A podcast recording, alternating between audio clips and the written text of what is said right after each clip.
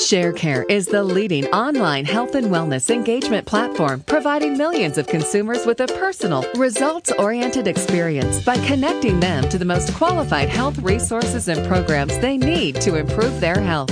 It's time now for ShareCare Radio on RadioMD.com. Here's your host, Dr. Daria. Hi, welcome back to ShareCare Radio. And yes, this is Dr. Daria.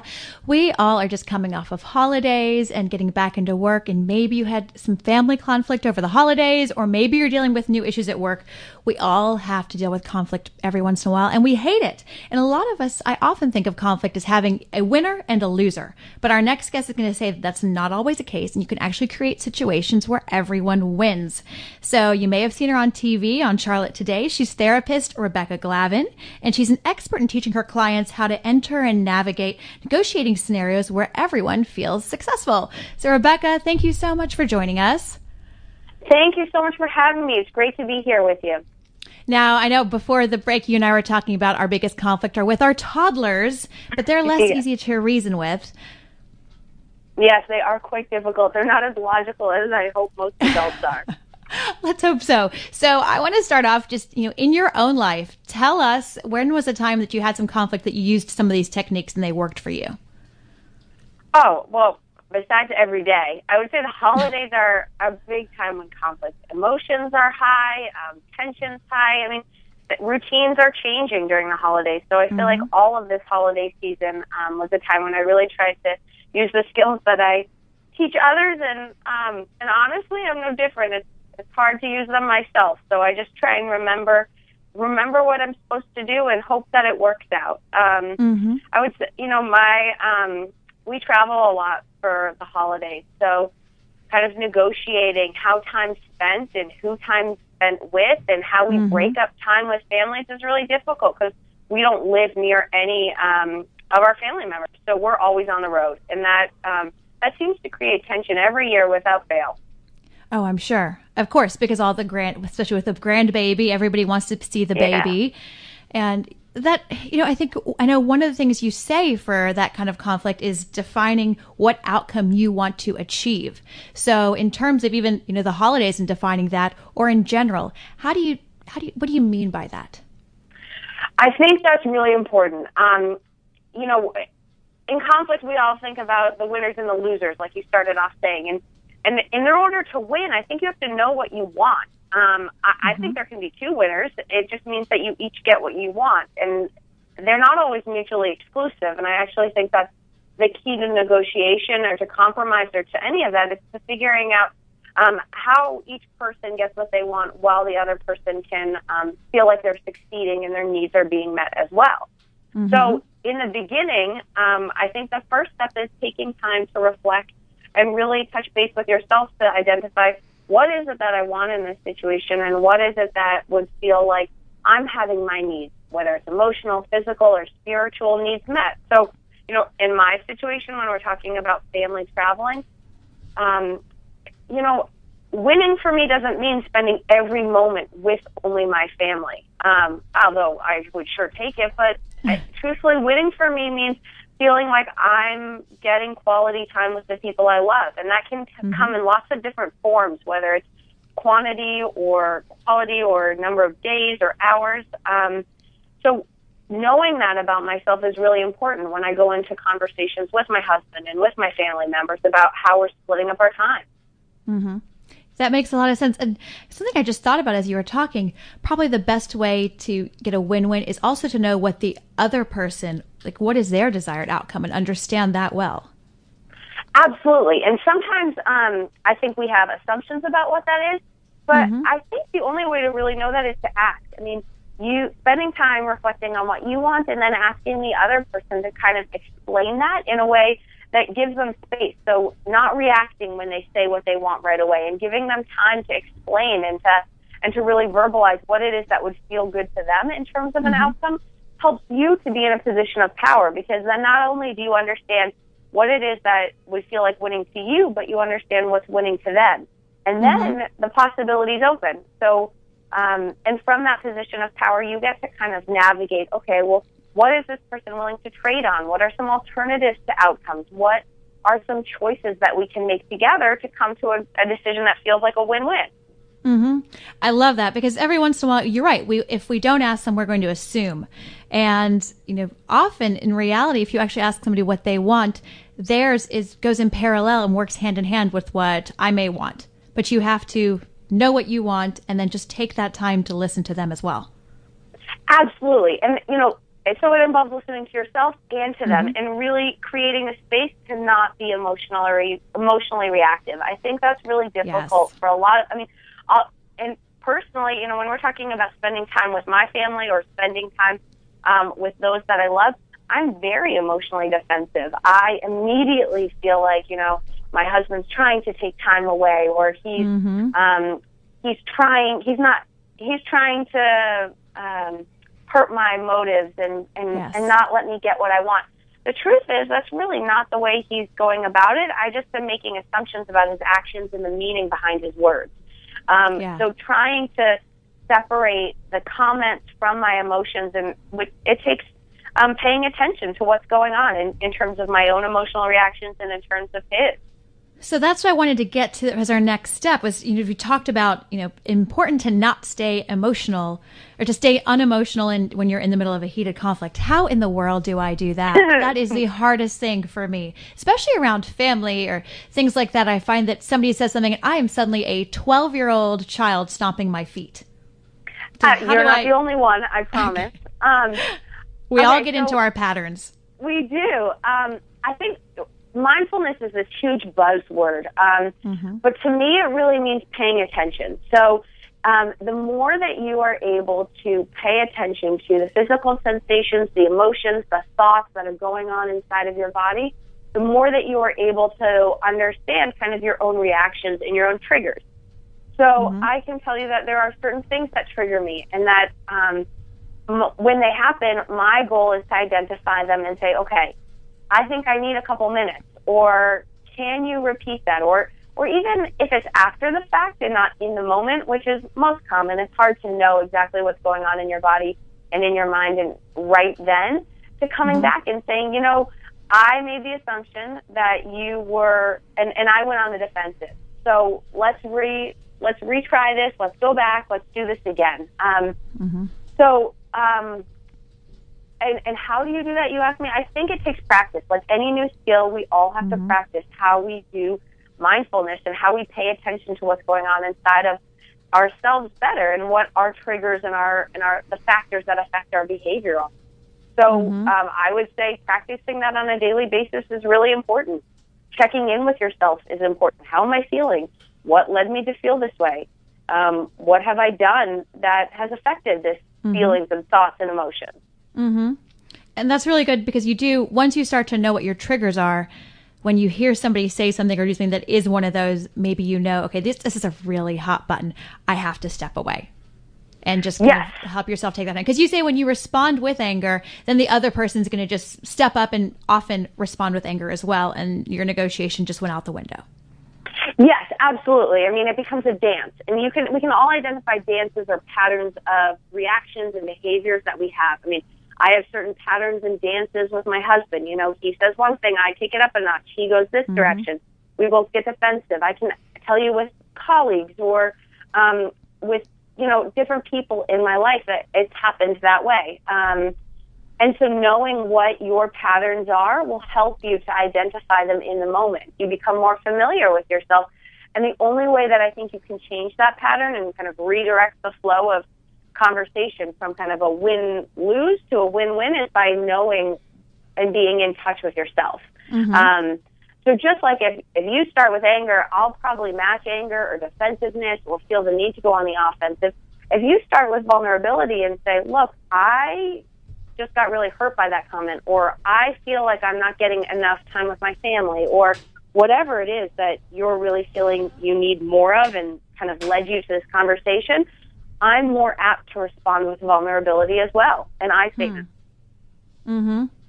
That's hard, but you're right. When you say this is how I'm feeling or that, that what you said hurt me, you're right. It may help the other person tone it down. So that's what I was going to ask. So you feel this trigger, it's something that bothers you. You start to feel yourself get emotional.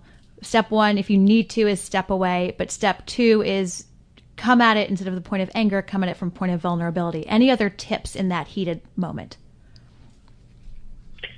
Um, I think a lot of focus is put on breath, but I think taking a breath and giving yourself space. So, you know, you say space, and, and I think, okay, there are different tactics. You can take a breath, and that's a moment. You can say, look, I need a timeout. Can we come back to this conversation in an hour, a day? Mm-hmm. I need some time and space to process. Mm-hmm. Um, I think both of those are, are great first steps. Then the um, the coming at it from vulnerability, I think, is really important. And then I think listening, and which means listening to yourself, which is kind of what the breath is the goal for, and listening to the other person. Um, and and you know, as you're talking, I'm thinking this this might be assumed that I'm ta- I'm hoping these strategies are used just in family situations, but I very much believe they help to be more productive at work as well. I mean, mm-hmm. we get into patterns of um, defensiveness or pride and ego at work as well. And the more that we can um, pay attention to our own feelings, whether it's we feel um, underappreciated or um, ignored or whatever the feeling is going on, um, the more that you can be aware of that, I think the more that you can advocate for yourself and really create the environment that you want. And that feels good for you in terms of a professional career. Mm-hmm. You're right. All of these skills can be employed at home and at work. Now, except for uh, how would that you do that vulnerability? I think it'd be hard to go to a coworker unless you know them very well and say, "No, I was I was hurt by that." Does that have a different flavor if it's with somebody who's a colleague? Yes, I think it does have a different flavor. I'm I'm I'm with you there. I do think that it's not necessarily like you hurt my feelings a lot, but more so um, trying. I, I think you stick with the I statements and and you say and you try and aim it so that you're not putting the other person on the defensive. So say you're a manager and you're really not pleased with one of your um, direct reports' work. I think you start by saying, "Look, I'm having a little bit of trouble." Um, I, I would really like to understand like this product. I was hoping that it would be more like this. Can you help me to understand how you got to this end result? And and mm-hmm. trying to create the space to say like, you know, I, I was hoping it'd be different. Is there a reason you went this way? Did you not have enough time? Did you forget? Um, creating space to have an honest conversation about it. It might not be mm-hmm. um, my feelings were hurt, but it's still I statements. It's not you did a horrible job. You're um, you're not good enough. It's, that's not the statement that I that I think is the most ideal to mm-hmm. start with. Well, really, you're coming at it from a point of curiosity, not attacking, yeah. and but not defensive or offensive, but just saying what led to this. Yeah, and, and I really like the way you put that curiosity about what's going on inside of you as well as what's going on inside of others.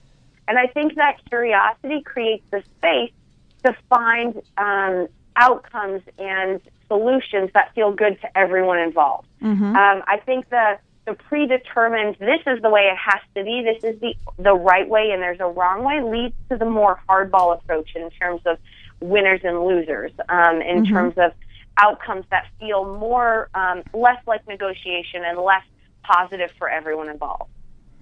That's very helpful to have that mindset when you're going into these negotiations. Now, what about just, you know, our physical body? How can our body language affect what we're doing? Body language is super important. So much research has shown um, that communication, that 93% of it is nonverbal. So um, some statistics that are cited are that 55% is body language and then 38% is tone of voice. Wherever that falls, it's clearly more than 50% is body language mm-hmm. as opposed to the actual words that are being said. Um, so being mindful of that is really important. What is your tone of voice? What is your body saying? Do you have a scowl on your face when you're saying you did a good job? Um, mm-hmm.